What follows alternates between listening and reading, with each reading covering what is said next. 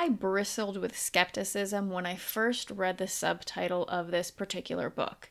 It claimed overcome burnout and anxiety, ease chronic pain, find clarity and purpose in less than one minute per day. I kept my mind open though, and when I read on what they talked about, was that mindfulness can often be a practice that is inaccessible. And that got me hooked because that is something that I relate to, and I know so many of my listeners and my clients relate to. So I went ahead and read this book for a chance to interview the authors of the book. I am so glad I kept an open mind because I absolutely loved this book, loved the approach they took, and it was unlike anything I had ever read before. So, today on this podcast, I have the absolute honor of interviewing one of the authors, Dr. Michael Amster. Dr. Amster is a physician and faculty member at the Touro School of Medicine. With 20 years of experience as a pain management specialist, he is currently the founding director of the Pain Management De- Department at Santa Cruz Community Health. He's been a student of meditation for over 30 years, as well as a certified yoga teacher and meditation teacher. He splits his time between clinical work, research on awe, teaching mindfulness, and leading awe inspiring retreats around the world. Welcome, welcome, welcome to episode 77 of the Unweaving Chronic Pain podcast. I'm your host, Dr. Andrea Moore, founder of the Whole Self Integration Method, and I am on a mission to help those with chronic pain move out of a life that keeps shrinking and step back into a life that is full of expansion and living full out and living into your purpose and your passion. And if you are listening to this episode on the day or maybe the day after it's released on August 17th, then I want to let you know it is not too late to get in on the beta experience that I'm doing. Y'all, it is absolutely fire. It has been so powerful seeing people's takeaways and moments of aha and connection, and finally being able to feel the sense of relief from knowing that it's not your fault that you are in this position that you are in, and more importantly, there is something that can be done about it. Oh, it just gives me the chills. So, if that is something you want in, the replays are going to be taken down on August 25th.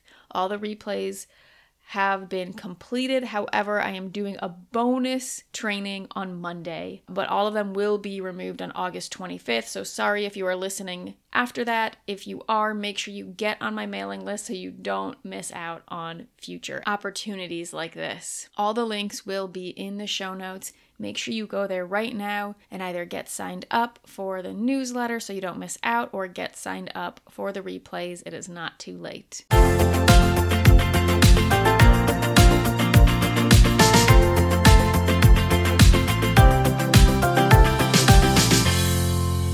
Welcome, welcome, Dr. Michael. It is such a pleasure to have you on here. Thank you so much, Andrea. It's a pleasure to meet you as well. And also all your listeners. I'm just really thrilled to be here and get to spend the next hour together and talk about two things that are really dear to my heart, which is chronic pain as a pain management specialist, as well as talking about awe and wonder and healing. So we're going to have quite an incredible time in this conversation. Thank you so much. Yes, absolutely. And why don't you start by telling people, I always got to hear your formal bio, but can you tell people from like a more personal perspective of like, how did these two seemingly very far apart worlds come married together for you? Yeah. So I wanted to be a physician since I was a little boy. And as I went through my education and going through high school, I started developing test taking anxiety because I, I, really wanted to be a doctor so bad. And I knew the stakes got higher and higher. After my undergrad was wrapping up, I took the MCAT and I had a full panic attack the first time I took the test and experienced that feeling where your mind is literally hijacked and your physiology too, your body, your heart starts beating fast and it's like I was being attacked by a tiger. And I realized that at that point I had to make a choice about either getting on medication to manage my anxiety or finding more natural ways of working with my mind. And a friend said, Hey, you should go on a meditation retreat and began this really long journey of over 30 years studying mindfulness and then eventually becoming a mindfulness teacher myself myself. And then as a physician, choosing to specialize as a pain specialist because I really love the interaction, that, sorry, the intersection between the mind, the body, and the spirit. I mean, I think there's something so special about the world of pain and treating it and helping people that are suffering with chronic pain. And I think it brings all my gifts to the table, you know, mm-hmm. really loving science, but also being someone who's very emotionally available and spiritually oriented to really be able to hold the container of all that for people. And mindfulness, as we know, can be very helpful for people with chronic pain as well. So what happened was I had taught mindfulness to hundreds of patients, and I also led a Buddhist meditation group in my community. And I was experiencing that a lot of people had a lot of challenges and resistance to developing a sustained mindfulness practice. I don't know if any of your listeners, you know, out there who have tried, you know, maybe you've done a mindfulness course like mm-hmm. MBSR, mindfulness-based stress reduction, or you know, you've tried to pick up a practice. But for a lot of people, it takes a lot of effort and they feel that they can't do it well enough and they struggle and then often give up and beat themselves up. And it's kind of a really mm-hmm. vicious cycle that can happen in trying to develop a mindfulness practice. And I had a conversation with my friend and colleague Jake Eagle, who is a psychotherapist, and he also has led hundreds of people through mindfulness retreats. And we were like, yeah, it'd be great to find a way to give people you know profound healing benefits of mindfulness but in micro doses in ways in which it could be easy accessible and successful at it. And jake lives in hawaii so i flew out there about three and a half years ago. And we set out on the sort of this journey to explore what would be that ideal brief 15 second mindfulness practice that would give people that sense of what the Buddha calls nirvana. It's that state of pure presence, of deep inner peace, of experiencing connection to life, to God, spirit, whatever words you want to use. And we actually stumbled upon this being the experience of awe for those that have been to Hawaii or you've been to a tropical island, you know, places in the tropics are beautiful with a lot of amazing, you know, scenery and food and fruits and colors and rainbows. But was actually this very ordinary moment of making pancakes for breakfast one morning for Jake's wife, Hannah, and him that I had what I call an orgasm, you know, this full on earth shaking experience of like awe and wonder watching pouring batter and seeing these pancakes go from a liquid to a puffy, delicious pancake. And it sounds silly, but I think most of us, when we pour pancake batter, we like pour it and then we're off running doing something else in the mm-hmm. kitchen, making orange juice, sausage, whatever, making our kids lunches for school. And I just was there present, fully experiencing this moment of wonder of like, wow, look at this happening. And I just had these tingles and chills in my whole body. And then from that experience, we realized we're onto something here, that it's about finding really profound moments of awe in the ordinary. That if we open our eyes to just look and see all around us, there's awe and wonder. We don't have to go to the edge of the Grand Canyon to have a moment of awe. We don't have to go to this incredible rock concert and get all jazzed up to have a moment of awe, but we can have moments of awe all throughout our day if we just open our eyes, our ears, our senses, our vision to see awe everywhere around us. And so from that, we developed what we call the awe method. And that's what our book is based upon the science that we did. We did two robust studies on testing out the awe methodology with hundreds of patients. And also, we recruited doctors and nurses at the height of the pandemic that were dealing with severe burnout and saw significant, really transformative changes in people's lives, practicing awe every day in microdoses.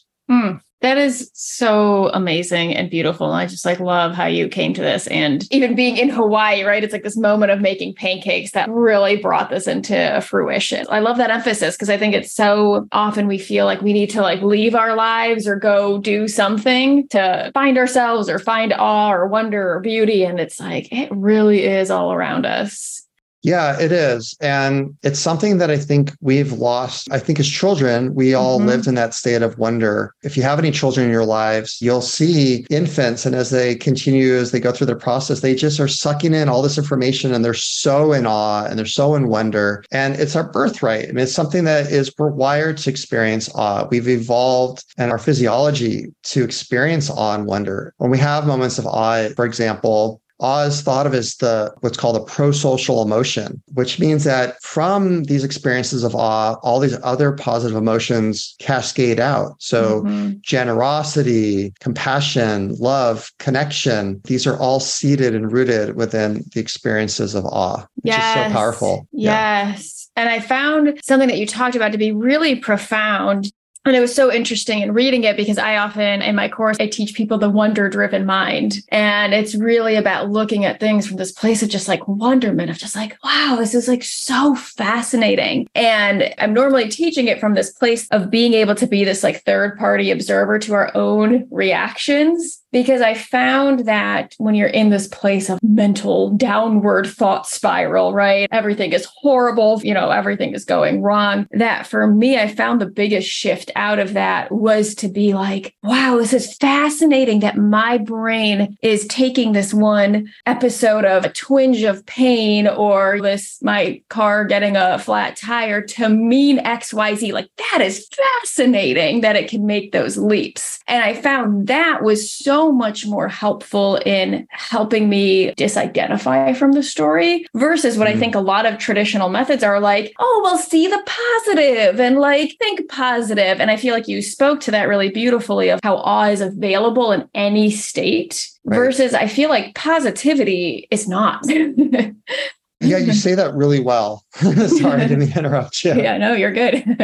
Yeah, we have a whole chapter of our book dedicated to talking about finding awe in times of strife. Yeah. And there's something really powerful about the emotion of awe. And you just touched on it is that if you're going through a really tough time and you're struggling with depression, you can't force yourself to be happy. It doesn't work to say, you know, in your mind over and over again, I'm going to be happy. I'm going to be happy today. It just doesn't work. I mean, I've gone through some bad, challenging breakups and challenges in my life. And I know firsthand, having gone through some depression, like you can't happy yourself out of being depressed. But what is really profound about the experience of awe is that you can access awe while mm-hmm. going through really dark, challenging times in our lives. And it gives you a really profound healing reset, even if it's just for those 15 seconds. And I know you talk about, you know, the wiring of the brain and the work you do and you teach about, but awe does change the circuitry. We're interrupting those circuits, even just for 15 seconds and giving ourselves a taste of feeling safe, of security, resting our nervous system, cultivating even just a glimpse of a healing state and shifting our consciousness in a way that we can begin to see things in a new way, a new perspective, which is so healing. You know, changing our story, as you were just saying. Yes, yes. I speak a lot about finding nervous system safety. And, you know, many of my listeners will have heard this before, but, you know, I speak it from the place of so often we make safety mean something of like, oh, like XYZ has to be present for safety to occur. So when we try to tell ourselves, oh, I'm safe, I'm safe, it doesn't feel true. And again, it just feels gaslighting to ourselves versus I talk about it from a place of that we can find safety even while we're in pain, even amidst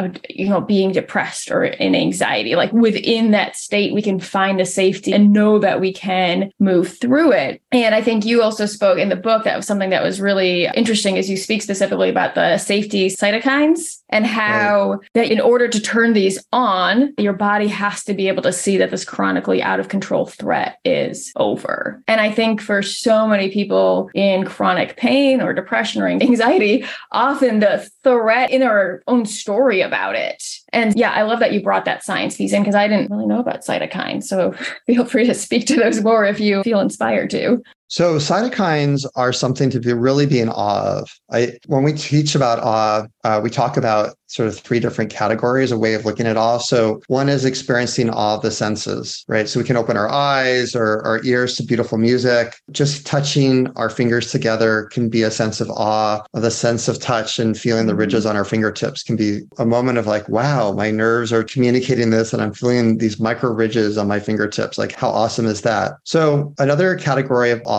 is these awe of concepts and understanding how the world works around us. It can be so awe inspiring. And and I think the cytokine story is really one of those. So when life evolved on the earth over a billion years ago, the first single cellular organisms that were started to come into aliveness, they communicated with each other through cytokines. So this cytokine system, which are they're small protein molecules of maybe 30, 40, up to 100 protein chains folded up, they were communicating to the different organisms that I'm either safe or unsafe. And this same, if you want to call it like prehistoric technology, the backbone of our own immune system. I mean, we have within us immune cells that they're descendants of these early ancestors that first lived on this planet a billion years ago. It's phenomenal if you mm. think about that. You know, we're here, you and I are talking, and we are conscious and we're healthy and we're growing intellectually and spiritually and living a full human life experience. And this is all because of these cellular ancestors that lived on this planet a billion plus years ago. It's like, wow. And our immune system today and our physiology is based on the same safe versus unsafe design. If you think about our autonomic nervous system, for example, which is that part of our nervous system that we don't consciously control, it controls our heart rate, our respiration rate. So we don't have to think about all these activities that are going on in our body day to day. They just happen automatically. And that too is divided between what we call the sympathetic, which is that fight flight response if we're under threat, um, under stress, versus the parasympathetic, which is the controlled by the vagus nerve. And that's the sense of safety and healing and repair and restoration that can occur. I mean, I find that just so awe inspiring. It's, real, it's like, wow. It is. I'm with you. I know a lot of my listeners are very like highly analytical and just like love mm. the hmm. information. So I loved how much you had in your book about the like science behind it. Yeah. Yeah. Thanks. I really love writing our book because it's both a book that is a science sort of big mm-hmm. think book, but it also has a lot of spiritual content in it. And then it's yeah. beautiful for me to see the marriage between the hardcore science as well as the spiritual and emotional and the poetic side of, of healing and growth and awe and wonder.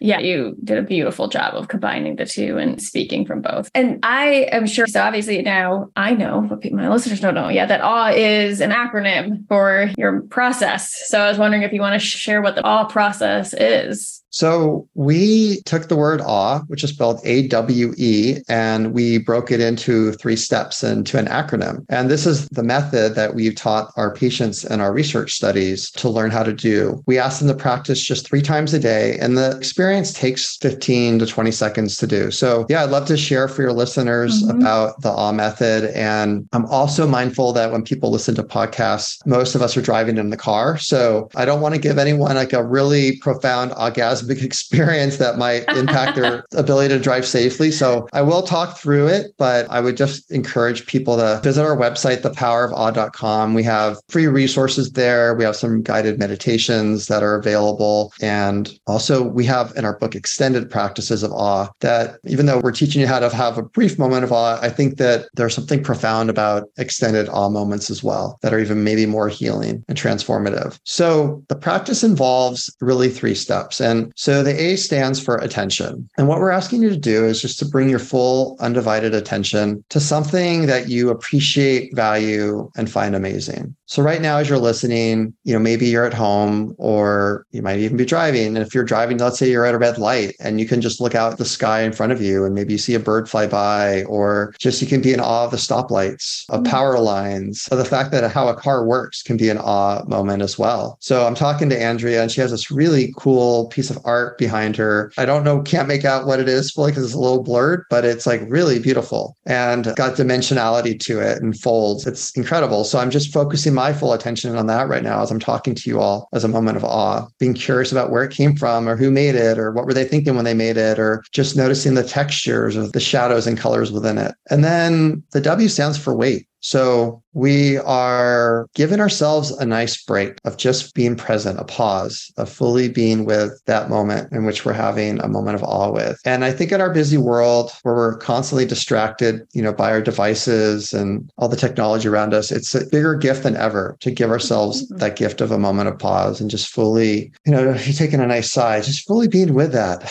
for 10 to 15 seconds. So it's like a cycle or two of breath. And then the E stands for a longer exhale than your inhale. And when you take a long exhale out, and we can do that together right now, even making the sound of awe together. Mm-hmm.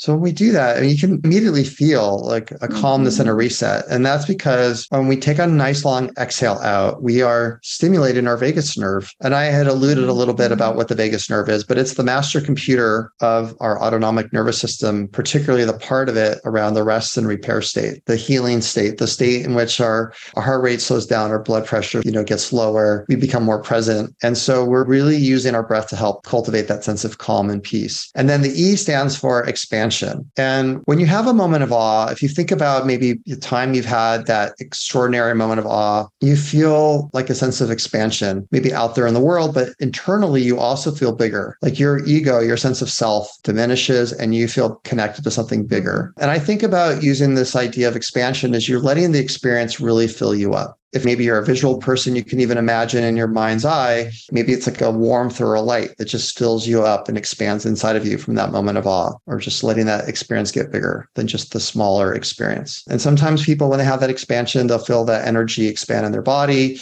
And that's where you maybe get those chills, the tingles, what they call piloerection, the little hair cells kind of mm-hmm. standing up on your arm yeah, just summarizing it, three steps. It's just attention, finding something that you value, appreciate, finding amazing, fully being present with that, letting go of any other thoughts, then having a nice pause, a wait, just soaking in it in that experience, and then a nice long exhale with an expansion. Mm. And that's the moment of awe that we're teaching people how to cultivate. And what's really lovely, few things I want to share about the practice. So we talk about in our book and what we did in our research studies is we created a 21 day program. So we asked people to practice this three times a day for 21 days. And the idea is that we want to help you build a muscle so that you can find these moments of awe ultimately without having to do the practice at all. And what's beautiful and what we know from the research is that with time, in just a few days or weeks for most people, they'll start to have spontaneous moments of awe. Like you won't have to intentionally go through this three step process, but that awe will happen all around you all the time. Awe will bubble up. You just to be mm-hmm. present and awe will appear. And another neat thing about the practice is that the more you do it, the more you have these micro doses, the more benefit there is. And we saw that in our research that the benefits with decreases in depression and anxiety and all the other health benefits that I'm sure we'll talk a little bit about in the podcast were all improved by the more doses you have of awe throughout the day.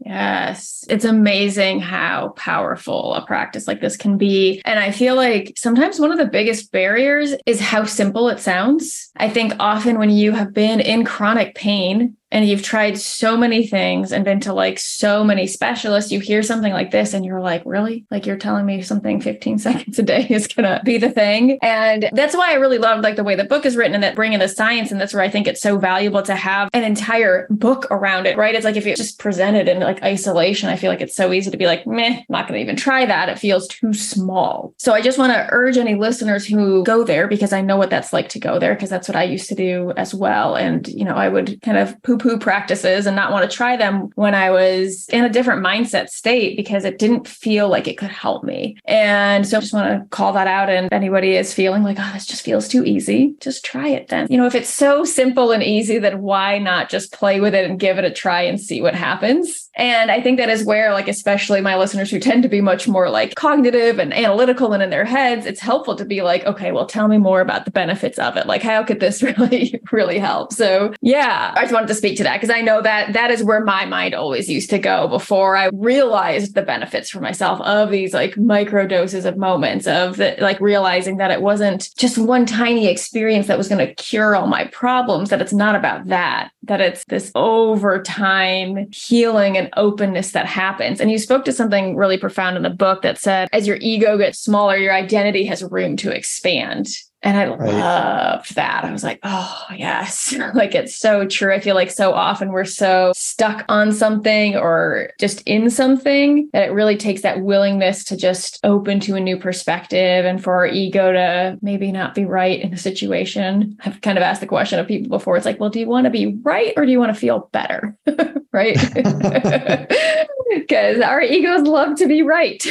so, well, but, and I yeah. think this is what you were talking about just a few moments ago mm-hmm. is that our ego is often a barrier to getting well. Oh, yeah. Um, sadly. We're attached to our stories, we're attached to our identity, we're attached to the way we see and do and believe about things. And one of the neat things about awe, there's so many amazing things about awe, but this is not my research, but my colleagues' research at UC Berkeley is that we know that moments of awe make us more open minded. We're willing to look at other people's points of view. We're less attached to our points of view. We see the world with more openness and curiosity. Our sense of self, our ego diminishes. Because of that diminishment, we're more generous We're willing to give to strangers. We experience a sense of more compassion and a willingness to be, you know, in service to humanity. Mm-hmm. And we really have a big call to action about that at the end of our book, about how this emotion isn't just a personal, but it really is a collective thing. You know, awe is probably part of what kept early civilizations connected and working together. Because when we're in awe, we feel connected to the vastness of life, to everything. When you're living in these connected moments, it's truly spiritual. And I love that a lot of spiritual traditions talk about awe. You know, for example, Rabbi Joshua Abraham Heschel, he was colleagues of Martin Luther King. He's in all those pictures on the walks standing right next to Reverend King part of his whole message was about finding awe in the everyday and the ordinary. And his spiritual practice is about how can you not wake up every day and just be always in awe of everything around us? Mm. So it's really rooted in all of the major religion spiritual traditions to connect to the divine, to each other through awe. And you're really right in what you said that we are happier and healthier when we have a fluid sense of identity and ego. Yeah. And I see it all the time with my patients. You know, people will come in and they are so attached their story and they'll repeat their story over and over and over mm-hmm. again, months and months, years and years. And I do my best to work with people to help loosen up their stories. But I think stories are really the biggest hindrance, one of them for healing to happen for people. Oh, 100%.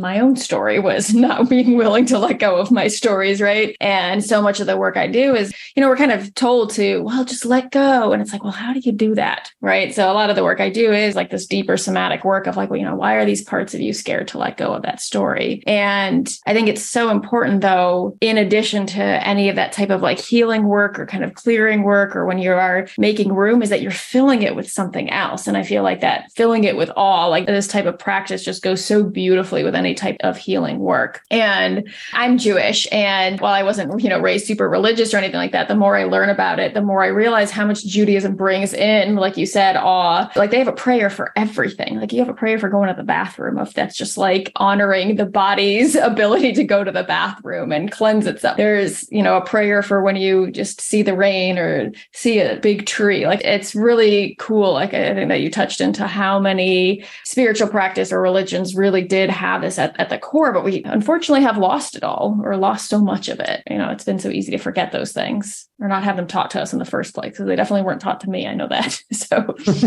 yeah. Yeah, that's what I love about this practice is that you can find awe everywhere, anytime you know, you can be in line at the airport and going through the TSA checkpoint, and you can really be in awe of just looking at other people, you know, the mm-hmm. quirkiness of human behavior and different way people dress or their personalities. That can be a moment of awe. You know, everywhere around us, there's moments to be of awe and wonder. And when you start to really build this practice up, your whole life is going to change for the better. It is potent. And I've been now really a devout awe practitioner for the last, you know, three plus years doing this practice. What I've heard from my close colleagues who are also practicing a lot of awe, but for my patients as well, is that it's a practice that has so much depth to it as well. And it is simple and easy, mm-hmm. but when you are continuously dosing, rewiring your brain, instead of it being a temporary state of your nervous system, it becomes your trait, it becomes who you are as a person. And I have always been an overachiever, which, you know, creates a fair amount of suffering, you know, judging my self-worth. That's been my story about like how much I accomplish or achieve. I've also been proud about being like an incredibly talented multitasker. And this practice has really helped calm my nervous system down. And I think for the better. I mean, people say I'm more present than I've ever been. I have a lot of humor and, you know, humility and I'm more playful and I take everything less seriously. You know, physically, I feel less fatigued from a day of work and more robust. I mean, this is actually one of the, we haven't talked about really our research studies yeah. results yet, but one of the things that we focused on one of our studies was on doctor and nurse burnout. I know you're also mm-hmm. in healthcare and it's a huge problem for those of us that are caring for other people, or even if you're just in a service industry. If you're a teacher, if your job involves putting a lot of effort out there into the world and caring for others in some capacity, you know, we're all work, dealing with burnout. And one of the things that's really powerful about this practice is it is an antidote to burnout. We studied that and know that it helps people decrease burnout. And it's a great practice to bring into your clinical situation for those of us that take care of people or you're a teacher, you know, bring awe back into the classroom and wonder, inspire children and to learn because we actually know from research that an awe-inspired curriculum, students learn mm-hmm. better, they retain information better, they do better on tests Same with, I bring this into the patient care room. I start my patient visits often with a moment of awe with my patient. We look out the window of the clinic and can appreciate the trees or the view of the mountains off in the distance, or, or I'll ask people to share about a moment of awe they've had recently. There's something really contagious about awe, that a good type of contagious.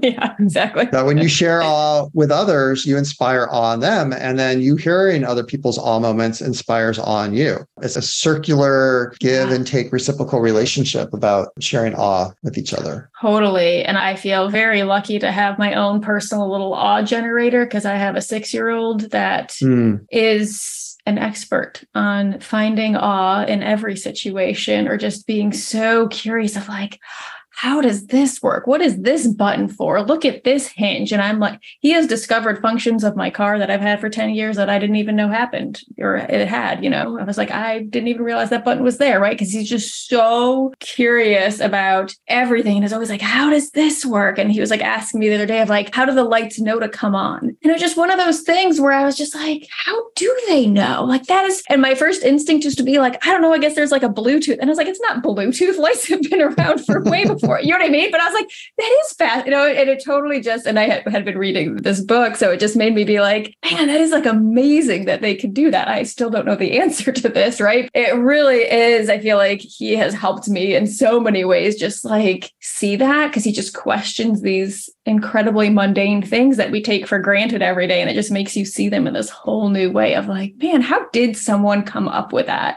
I think you mm-hmm. talked about in the book, I'm pretty sure it's in your book about the doorknob. Right. Exactly. The story that of story that. amazing. Oh my God. Feel free to tell it because I probably I wasn't planning. Yeah, go ahead. Yeah, no, the doorknob was invented by a young black man in the 1800s you know, around the time of the Civil War. And if you think about just how doorknobs have transformed our whole like sense of life, like being able to walk through, you know, rooms and have privacy and all that, it's just we take all this for granted. But someone invented the doorknob, and it was a person who had came from a slave background and had like everything against him, and yet invented that. It's an incredible story. But it's all around us, like everything. You know, here we are talking on Zoom, and right you're across the United States and there's like no delay. I mean, to be in awe of this technology, of these devices that really transformed our lives in many good ways, is just so awe inspiring. Really is. Yeah. And I think you touched on this earlier too. Just like one thing I felt like was also really profound that I wanted to touch on. And I feel like you have a passage you want to read that I think will relate to this. I think so often when we're in chronic pain, or like in our own struggles, right? We're so inwards and how awe can connect us to the vastness and to the greater world. And I think if all you're exposing yourself to is like the news, or then you are somebody who is a people pleaser and really hard on yourself and really feel like your worth is based on your ability to perform, right? It's almost like our association with the greater world becomes negative, becomes hard. It's exactly what leads us to burnout. But I feel like this practice and seeing that actually connecting to the world in this different way, in this just seeing the vastness of it and that there is something greater than ourselves, it can be something that is so healing and actually helps soften us and take things so much less seriously. At least I know that's helped me tremendously of take things way less seriously when it's like, I am just a tiny speck in this ridiculously large universe we have. like, it's really not that important in a good way. Yeah, I shared about just humility that really developing a muscle of awe and cultivating that really does bring us a lot of humility. And although I don't live in chronic pain, I've had episodes of time where I've had injuries. I am a pain doctor, so I know the field very well and intimately. It's a big part of my life, just caring for people in pain all the time. And the practice is is deeply transformative, I think, particularly people in pain. And we haven't talked about our research yet specifically, and I'll just touch on it briefly, give some examples. But we saw in our studies, for example, a 35% reduction of depression in the almost 300 primary care patients and the 200 doctors and nurses in our study. And this is at the height of the pandemic when people were super depressed and stressed out. Over half the country would have been, you know, measurably depressed on intake questionnaires. And a simple practice of awe three times a day for 15 seconds decreased people's experiences of depression by 35%. It's really equal in efficacy to taking a drug or being in psychotherapy and doesn't have any side effects. And it's free. It has a lot of so, side effects. They're all really positive.